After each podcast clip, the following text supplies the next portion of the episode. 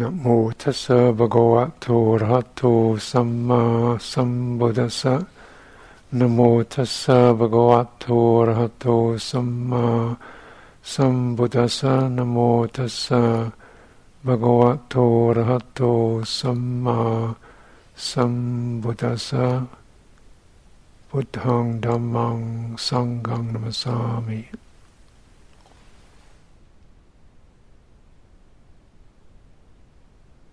So, uh, sutta that came open the other yesterday when I was the other day when I was just the way one does, casually roaming, was this one from the Majjhima Nikaya, Anathapindiko Ovada Sutta, Sutta 143. It's an exhortation to the great merchant Anathapindika was a prominent disciple of the Buddha, and uh, in this occasion, Anathapindika is on his deathbed, and he's uh, he said, "Please, could you, you know." Um, so, anyway, two disciples, Sariputta and Ananda, go to visit him, and uh, Sariputta says, I hope you're getting well, I hope you're comfortable, hope your painful feelings are subsiding, not increasing. And uh, Venerable Anathapindika says, Venerable Sariputta, I'm not getting well, I'm not comfortable, my painful feelings are increasing, not subsiding, just as if a strong man was splitting my to- head open with a sharp sword. So too violent winds cut through my head just as if a strong man were tightening a tough leather strap around my head as a headband, so to are violent pains in my head. I am not getting well. just as if a skilled butcher or his apprentice were to carve up an ox belly, ox's belly with a sharp butcher's knife, so too violent winds carving up my belly. Just as two strong men were to seize a weak man with both arms and roast him over a pit of hot coals, so too there's a violent burning in my body. I'm not getting well.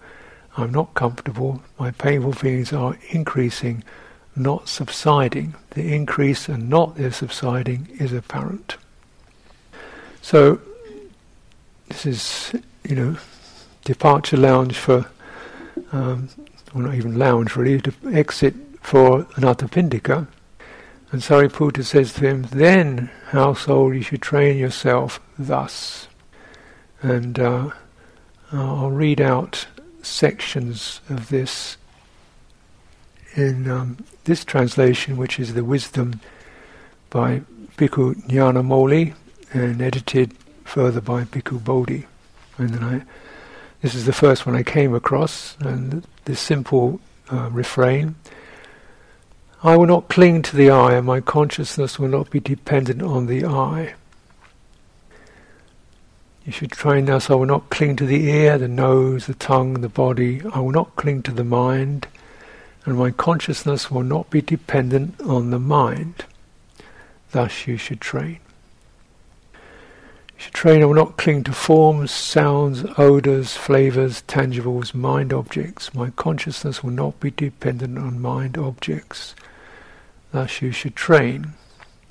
I will not cling to eye consciousness, ear consciousness, nose consciousness, tongue consciousness, body consciousness. I will not cling to mind consciousness, and my consciousness will not be dependent on mind consciousness. I will not cling to eye contact, ear, nose, tongue, body, mind, mind contact. My consciousness will not be dependent on mind contact. Not cling to feeling, not cling to earth element, water element, fire element, air element, space element. I will not cling to the consciousness element. My consciousness will not be dependent on the consciousness element.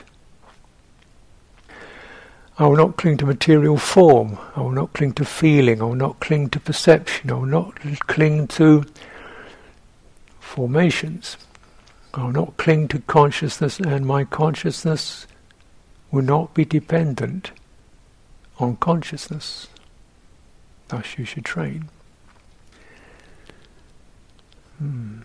I will not cling to this world, the world beyond. My consciousness will not be dependent on this world or the world beyond.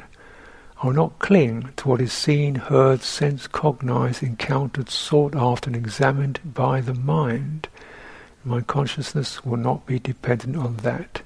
Thus you should train. When this was said, the household Anathapindika wept and shed tears. Venerananda asked him, Are you foundering, householder?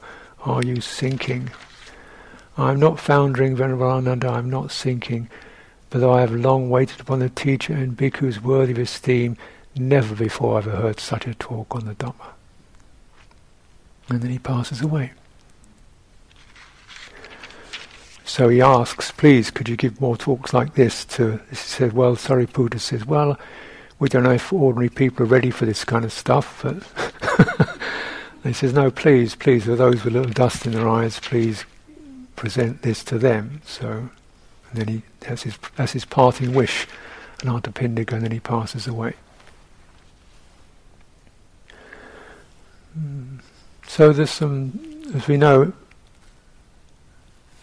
for a start, with this Pali Canon, um, yes, this is this, this collection of texts is is a very valuable collection because it's it's intact, and there are many. There are a few other recensions of the Buddha's teaching which have been broken up, lost.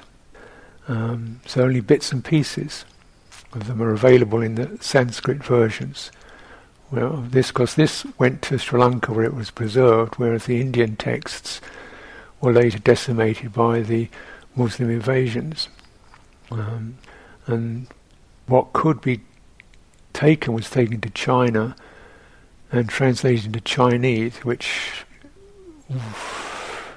is quite a quite a quite a step. So uh, the Pali Canon remains a sort of fairly very intact and solid uh, foundation. But it seems that it's it's not always the earliest version of of even what was laid down. In certain instances, the Sanskrit seems to represent some slightly earlier. And remember, this was that which re- was built after the Buddha's death by principally by the bhikkhus who got together and in groups and clusters and formulated these texts. So it's it's I mean, surely they act in their best intentions. So it's an edited rendition of what the majority of bhikkhus sensed and remembered the Buddha is saying. So it often appears these rather formulaic ways in which everything is gone through in this da da da da da. Um, slightly stiff, but it's like that because this would be chanted. So for chanting, it's most important you get the same thing happening again and again and again, because then it really gets it set in your mind. If you chant the same phrase over and over again, it lands. Whereas in reading, it just seems tedious. We can see some of it slightly, I mean, it's very poignant, but whether in the deathbed you'd have such a lucid uh, able to, ability to describe your pains with such uh, poetic uh, flair, I don't know. um, anyway, the main gist of it, which is even, you know, taking all that aside, still pretty uh, elusive in some sense. How can your consciousness not be dependent upon consciousness? Uh, I will not cling to the body. How my consciousness is not dependent on the mind? Mm. Well, say a few things. First of all, I looked at a different translation and it says something rather different. and here this says, um, I shall not grasp the eye, and there shall be no consciousness of mind dependent on the eye. I shall not grasp the mind, there shall be no consciousness of mind dependent on the mind. There shall be no consciousness of mind dependent on mind consciousness no consciousness of mind dependent on the feeling born of mind contact, no consciousness of mind dependent on the consciousness element there will be. There shall be no consciousness of mind dependent on consciousness. The difference is that in this latter version, the emphasis is much more on the experience of grasping, and rather than uh, one's consciousness is not dependent on the mind, it just says, I will not, there shall be no consciousness of mine. Uh, I don't know if this, you can really get a sense of that. So the first translation seems to infer that there is a consciousness there that can decide to depend upon a mind or, you know, whereas the second translation says, well, if there is grasping, if there is no grasping, there will be no consciousness arising dependent on the mind. So there is no consciousness until there is grasping. That's, and this is actually in line w- with what the Pali says, which is, um, you know, here's one example of it. Nachakung upadisami nachame chakunisitang vinyanang bhavisati bhavisatiti. Nachakung upad upad upadi upadi isami. Upadi is from the connected to the word upadana clinging. So there will be this is the future tense there will be no clinging chakung of the eye. Um, nachame chak kunisitang vinyanang bhavisati. There will be no becoming, this is bhavisati, of consciousness, vinyanang chakunisitang, leaning on, or dependent upon, or supported by, or taking the eye as a foundation. So it's this is, you know, these words clearly doing things that English language doesn't do very well. And it sounds rather clumsy, but it's pretty pivotal that for the understanding here that grass clinging is the action that one can un- can be undertaken or not undertaken and dependent upon that is the bhava, existence or future existence or becoming of consciousness.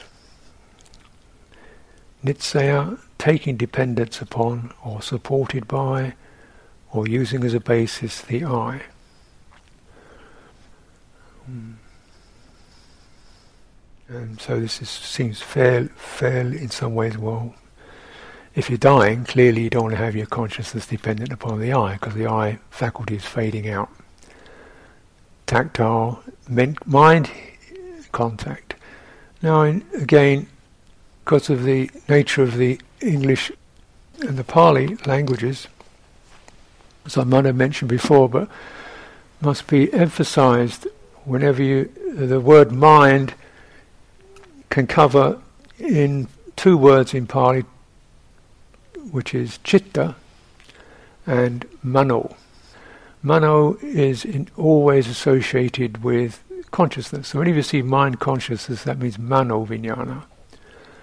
And whenever you see um, contact, uh, mind contact, that's mano. So mano is the organ associated with uh, thoughts, with external phenomena or phenomena that it sees as external to itself or experiences as an object. Hmm? So it's this main function of mano is to formalize an object. And so its primary organ is called mana sikara.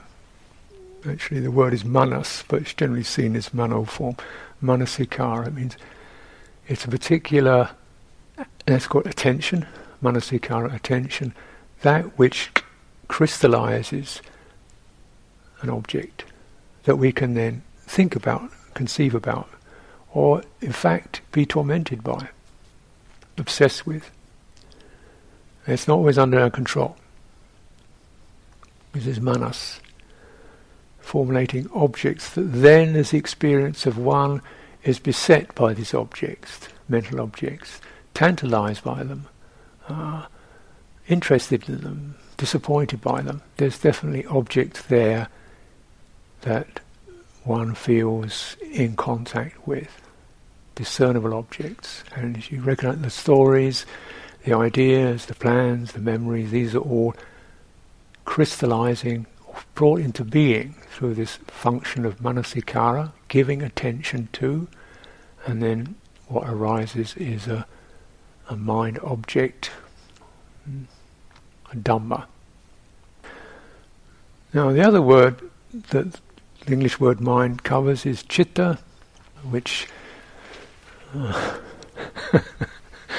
so chitta is more to do with uh, well, on one level it's to do with inclinations, so certain urges, uh, desires, wishes, good, skillful, unskillful, confused. It's a sort of urging. It's a, it's a volitional center. Stuff so it seeks an object to get something going on. Chitta is, is this surging of fear, joy, love, hate, confusion. This is all chitta material. So these things are not really so much objects as subjective rushes that happen to us. Chitta can be trained to filter out that and keep inclining towards qualities such as gladness, generosity, compassion, patience, relinquishment. So it's a doer, it's an activator. And chitta can be trained to calmed, uh, soothed, steadied, brightened. Chitta can enter samadhi. And it can enter the place where actually the, the manovinyana stops or it's very, you know, there's no objects coming into mind. And in fact, it says that place where mano stops should be understood. So there can be a quality of deep understanding occurs a place when this manas quality has stopped. There's no conceiving. There's no discernible phenomena that the mind can get activated by. Mm this this place should be understood. Mm. So quite different areas of our experience. Mm. Chitta, mano. Mm. And receives perceptions. That's uh, signs, symbols, signs, meanings, felt meanings. Things that remind us of something yeah, receives perceptions and feeling, it feels. It's got a quality of pleasure, pain. Mano is not concerned with feeling. Clearly the two operate together. Yeah. And chitta uh, moves, urges, gets urged, gets aroused, gets stimulated, gets flustered, opens, spreads, widens, softens or does the opposite. This is chitta. Hmm? Two work together because chitta is purely, we might say, purely internal in that respect. And so we have these six sense bases of which mano is one of them. Eye, ear, nose, tongue, body, and manas, mind. So, and they operate together because these are six very different experiences. Visual experience, totally different from the, the taste, touch experience or the taste experience, completely different. Both the data are different, the way of assessing the data are different. You know, just consider that. But what happens is the manas acts as the overseer and derives meaning. Says that smell relates to that visual object. That's toast. yeah. That sound relates to that visual form.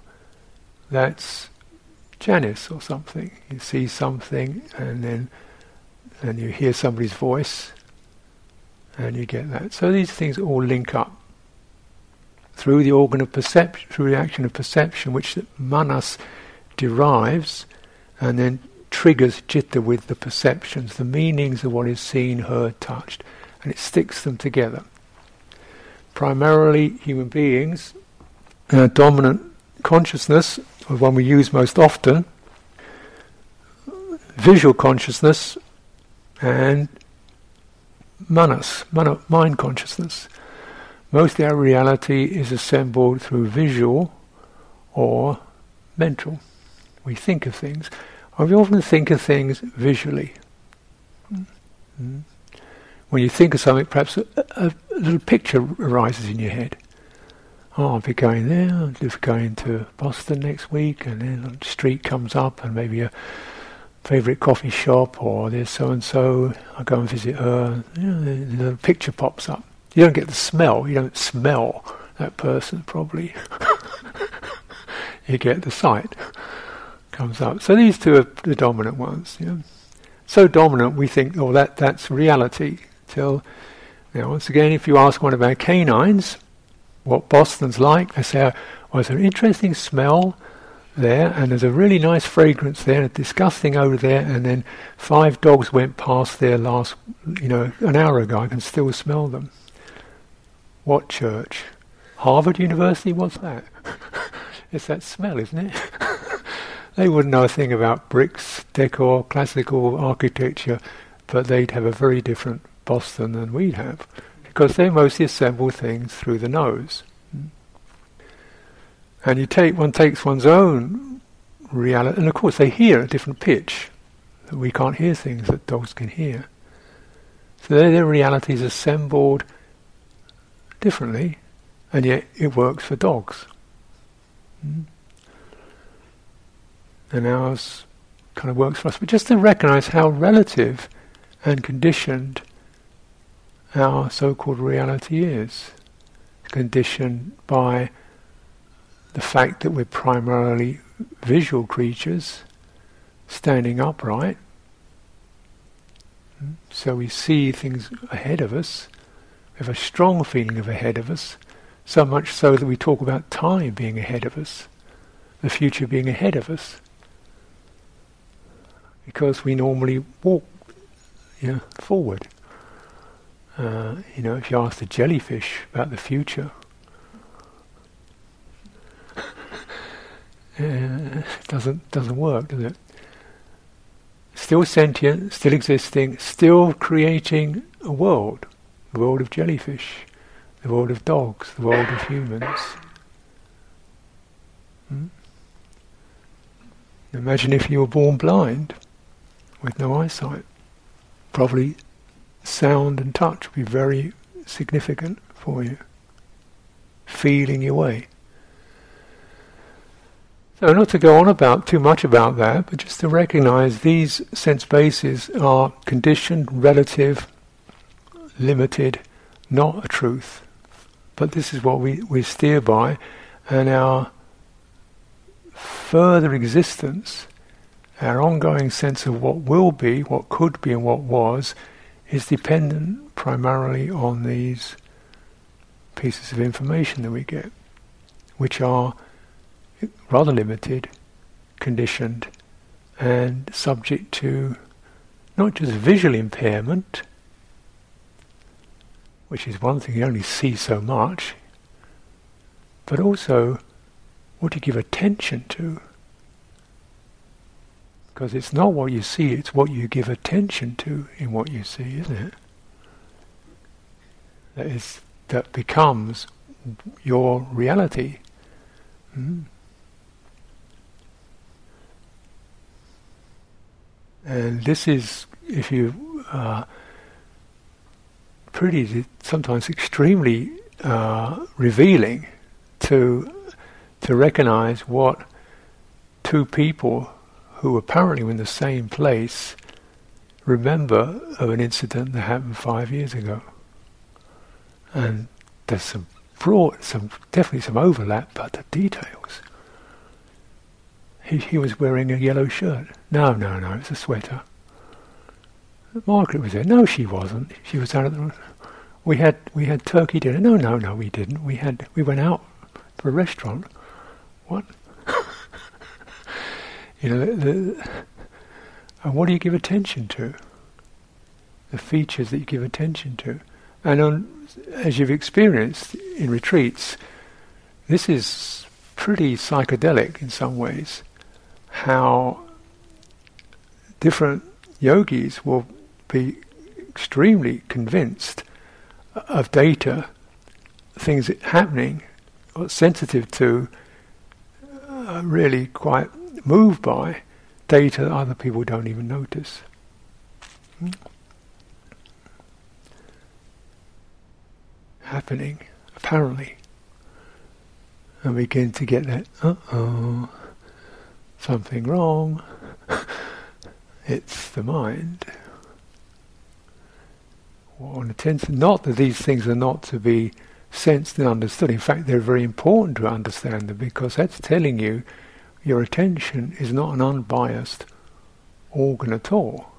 And it's those biases that you want to come to terms with and understand because in this, these are telling you the kind of messages, urges, palpitations, rushes, retractions that your citta is doing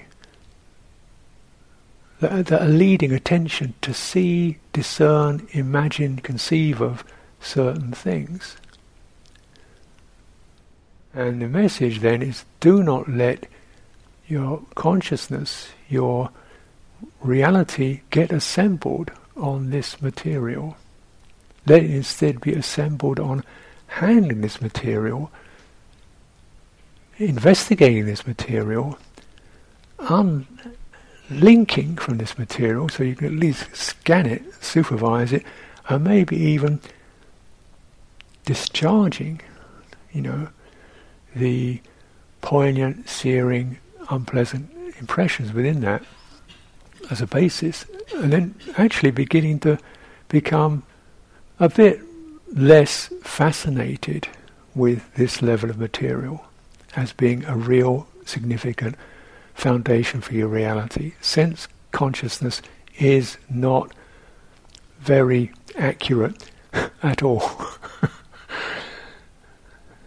In terms of what's meaningful for liberation, what is most accurate for liberation, what you really know about liberation is what's happening in your citta. And sense consciousness will tell you that if you know how to underst- interpret the signs. And the signs are, of course, degrees of hostility, fear, inferred, suggested, coming from others, coming from myself, ill will, guilt, you know, intimidation, uh, threat, and so forth.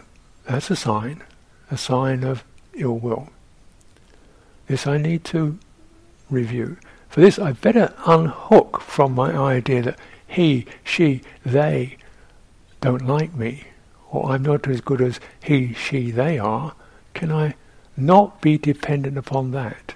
Can my consciousness not be dependent upon that, but in fact dependent upon the qualities of wisdom?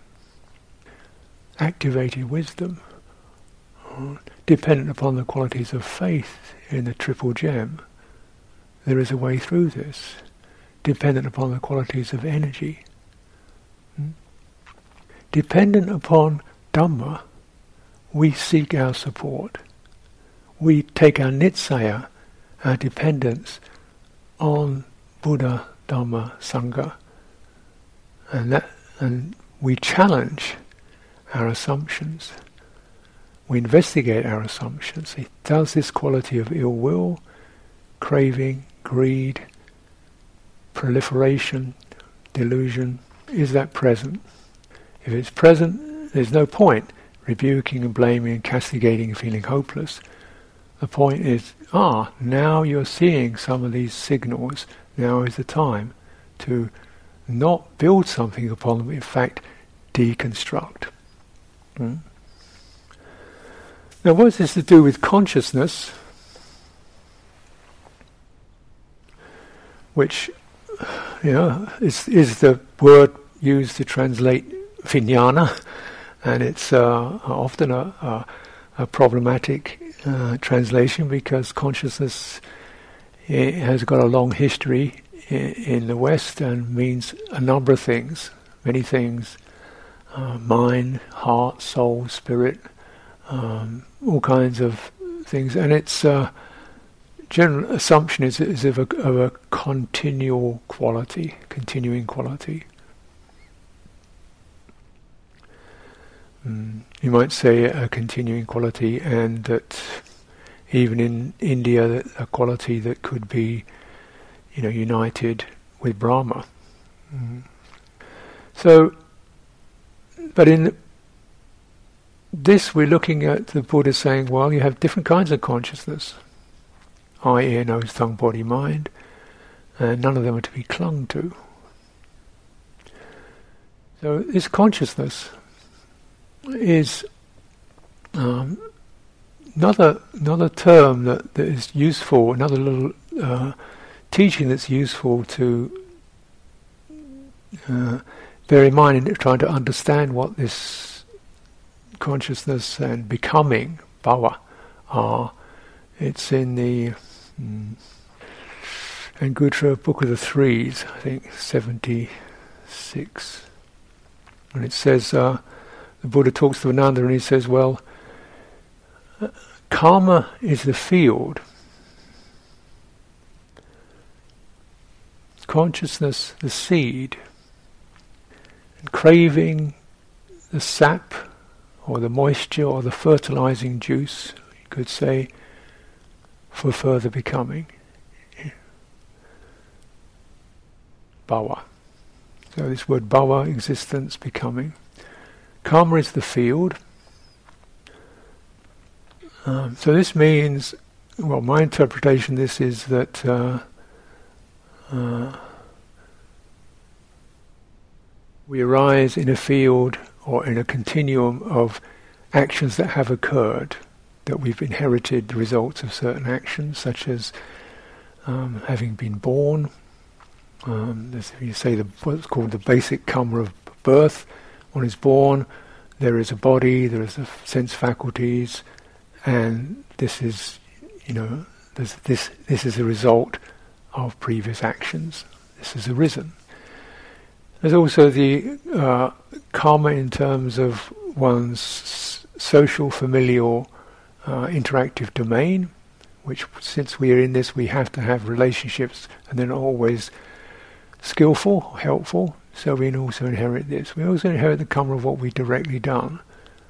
Our proclivities, our tendencies, our inclinations, good and bad. So this is this is a field, a whole domain. Um, and whenever says beings fettered by ignorance and limited by craving, whenever that field, consciousness drops into that field, It's a seed. So it's like a, from this potential, a field of karma, a specific moment lands. And craving nourishes it. So clearly the poetic image. Mm,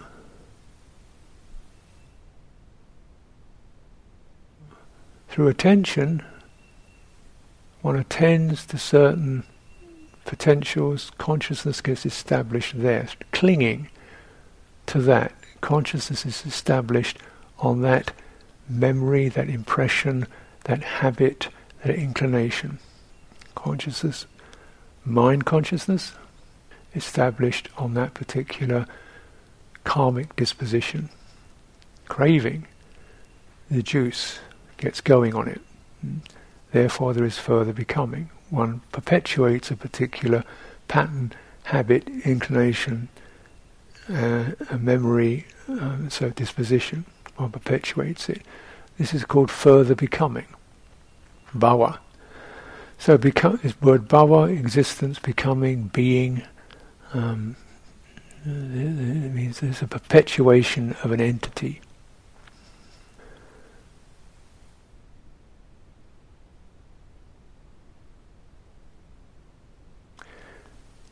Consciousness is that which assembles a world. If we again go back to uh, direct experience, say visual consciousness, you what's actually happening if you hold your eyes quite steady, just a series of visual data landing. Hmm? Pink and brown and blue and black and white. Consciousness builds that into cushions and colours and clothes and shapes. The, the eye just sees visual data. Consciousness forms a visual reality out of that data. Hmm? If you take hallucinogenic substances, you'll get different consciousness will assemble different world. Mm.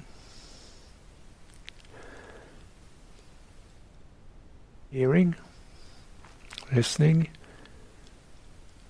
consciousness assembles reality out of the heard, a world. So consciousness is the world builder taking world in a very specific sense means one's apparent three-dimensional reality that exists in time. Uh, it was, it will be, it's solid, I'm in this. That's what consciousness does. Consciousness generates a feel, an experience of I am in a this, a subject and an object. I am in a this.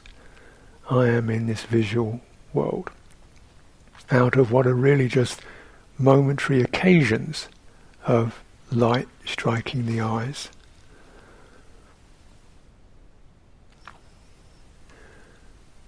Powerful, huh? And at death, maybe that's going to start changing quite radically. You know, as because this is a, a, a system, a generated conditioned system that begins to break down. Where are you then? When the visual world isn't there, when the thought formations are no longer available or stable, confused, frightened. Mm. Therefore, the advice is do not establish, do not cling to this assembled reality on any level. Hmm? So that the future consciousness, the next moment, you know, so this is very much a future experience. You do not establish your mind consciousness based upon what your mind has told you. You don't keep thinking about the fear or the obsession or the worry.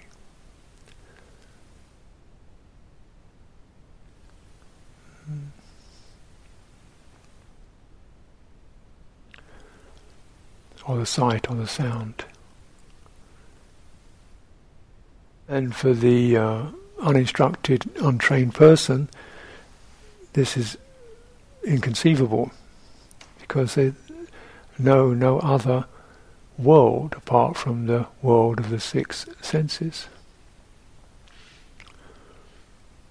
Therefore, when those break up, such a being is uh, indeed foundering, flailing, and probably helplessly drawn towards those moods and impressions. So, clearly for Venerable Sariputta this was not the case. So he'd gone through all the different domains and realized that one doesn't have to have a consciousness arising dependent on this, on any of it. Even things like the base of neither perception or non-perception, the sphere of infinite space and so on. He says, don't even cling to that. Which, uh, yeah, I mean, right. it's not going to be a problem, probably. so how is that possible? Yeah. Uh, and for the world of the mano mind, this is not possible. The world of chitta, it is possible.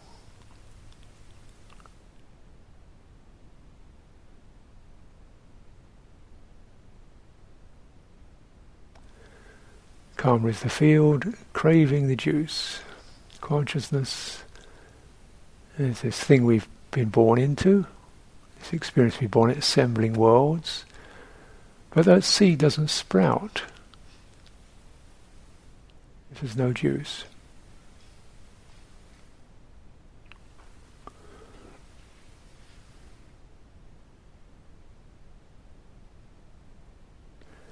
There is an inheritance there is karma. There is that which has been felt, moved, touched, delighted, shocked. There is that. Does consciousness have to be placed there? And does it still get the juice of I am, I was, I will be, I never will be, they were, I am, I'm not? Hmm? How can I be? Why should I be? Why am I? When will I be? Doesn't get that. Mm. Because of this non activation, then the topic fades out. It's, it's no longer brought up. Consciousness doesn't land there. Just as we would recognize it in our lives how much do you really remember? Fragments, probably the fragments which are most happy, painful, joyful, disappointing. The rest of it gone. Consciousness doesn't land where there's nothing to delight, fascinate, irritate, disturb, query, get the mind going. It just doesn't. You don't. It doesn't come into mind. Mm but that which can arouse does. So we recognize this in our humble experience. Could it be that that which is aroused, that which is shocked, that which is, you know, could be seen with dis- dispassion as just that is an object of mind consciousness, and my intention no longer is steered by that. My interest is no longer steered by that. My reactions are no longer acting upon that, governed by that. In fact, that is cooled, that is completed, that is finished. Could that be the case? And in training, the answer is yes, it could be the case. It could be the case. So one trains one's chitta hmm, to not cling know, this crucial phrase, well, it comes to upadana is the noun, uh, the, the, verb is up, upadayati, to um, to do the clinging. English word clinging has been established as the norm. It's as good, not bad. uh, but it, sometimes it seems to imply um, I cling. Mm, I'm a clingy kind of person. I'm attached to uh, this person or that person. And this isn't quite the case. Uh, because in, if we understand it as that, then we get into various views about shouldn't be attached to this or that or the other. Um, and this isn't really going to uh, either deals with the problem or is effective in the solution, in terms of the solution. Once you interpret it as uh, attachment in this sense, it seems to be something, um, you know, when it's attached to places or people, uh, and, and, you shouldn't be. This line of of uh, mental engagement is um, frustrating and um, not furthering. Mm-hmm. Because what is said is one should not cling to those moments, those those moments of felt reality that have arisen. It doesn't mean that it it means that there should be the release of that clinging. Now with clinging, and if you review this word, it really means also it sometimes means feeding upon and landing on something and and getting into it and, and sucking juice or energy from it.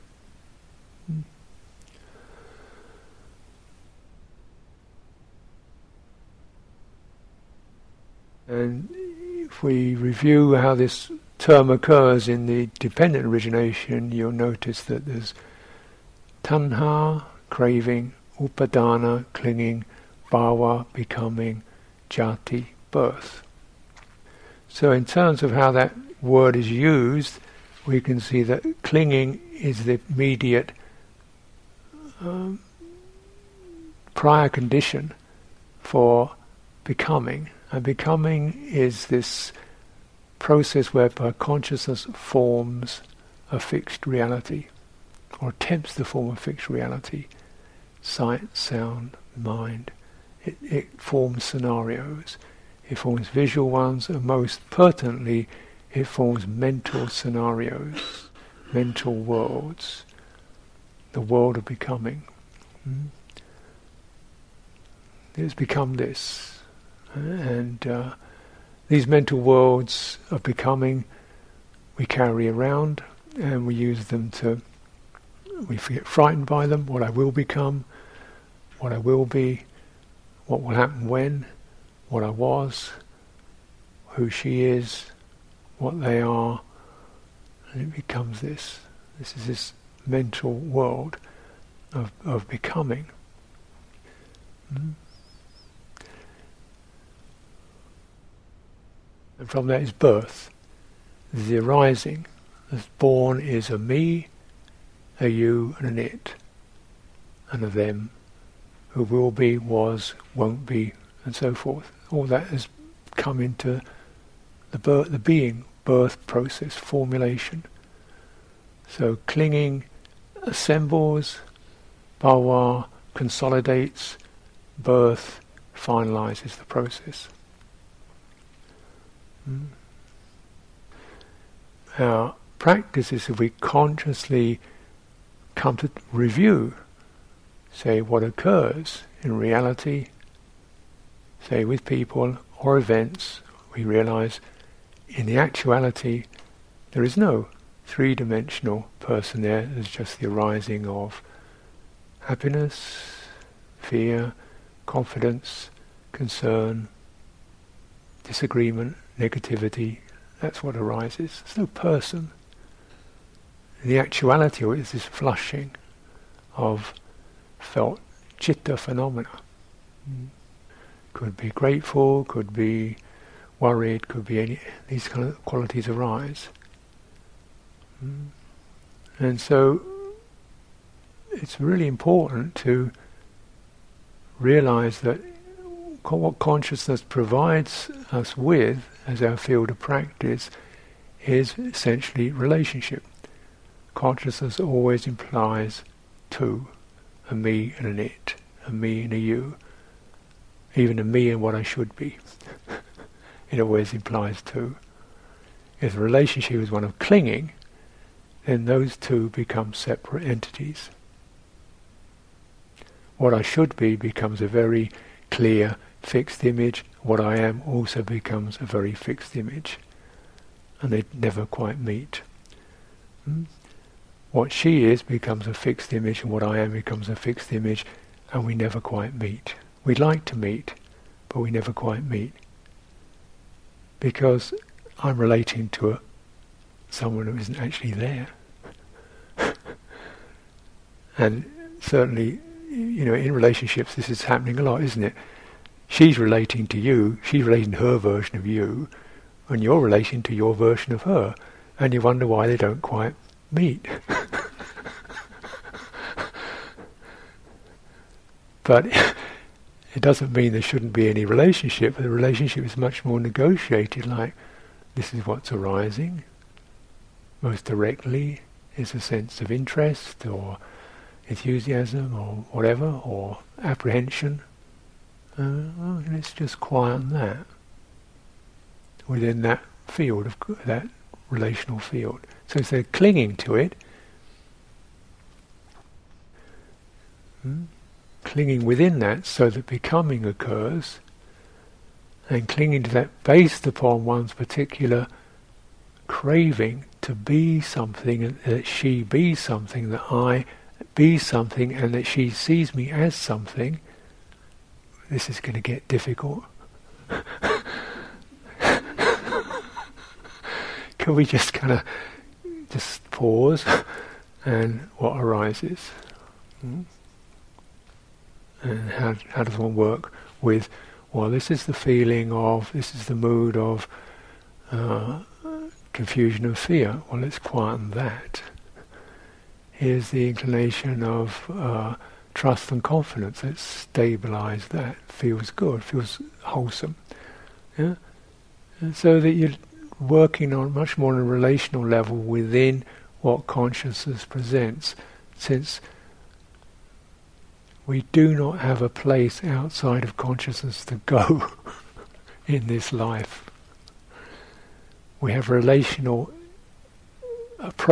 experiences that, if they are healed, if they are cooled, if they're held with dispassion, hmm, may help us to steady and release our chitta from its fear, demandingness, uh, irritation, uh, craving, so that when this scenario drops away, the chitta could be released from those tendencies.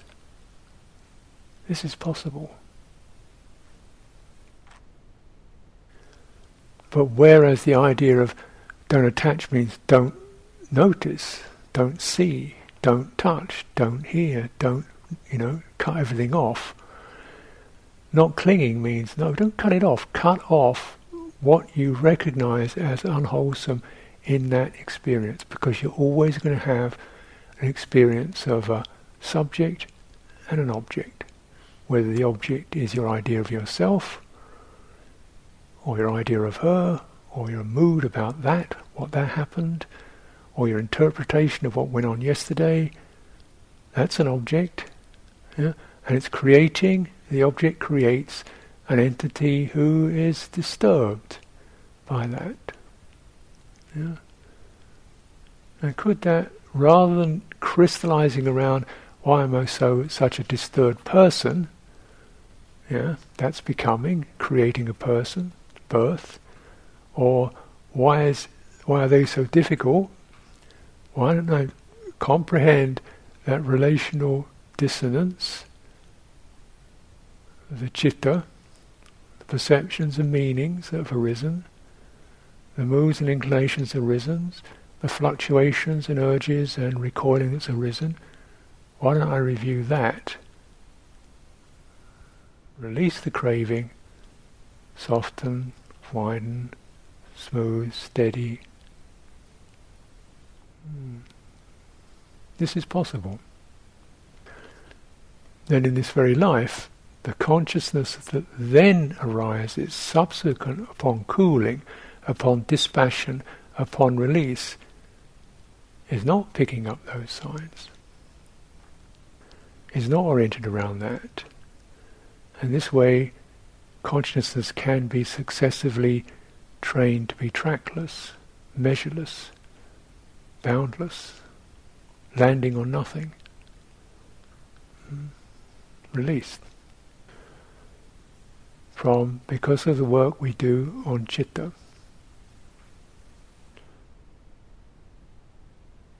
Thus you should train. So, though the the Arahant Sariputta goes through the entire list to make sure there's not a single quality in the cosmos that's been left out. Mm. Very, since he's an Arahant, he's explored the entire field of what's possible in human experience. Um, we might start with something more modest. I will not cling to eye consciousness, ear consciousness, body consciousness, contact, feeling, mm, perceptions, mm, activations, formations, sankhara. Instead of clinging to them, I will instead cultivate a more skillful mode of holding them, which resembles clinging in some respects. It's mindfulness. Mindfulness holds an object. Mindfulness is able to, you know, just the clinging does, but mindfulness, void of craving. Just steadying, holding. This is the field of experience. It's like this. Mm. And inquiring within that field with pertinent attention, wise attention, skillful attention, and with full comprehension one sees, ah, this is the bit, not the colour or the shape or the taste or the sound, but the quality of passion, ill will, distress, projection, confusion. That's the piece. And that's not in her or him or that, that's in this chitta. Therefore this must be my topic, and the quelling and the cooling of this through detachment, through stepping back, through dispassion, through no longer getting into a fluster and a tribunal and a blaming thing with this, just dispassionate ceasing, beginning to see certain habitual reactive tendencies falling away. Mm. Relinquishment of the self view that I am this, was this, will be this, or am not this. Mm. Then there is, this is called the release through non clinging.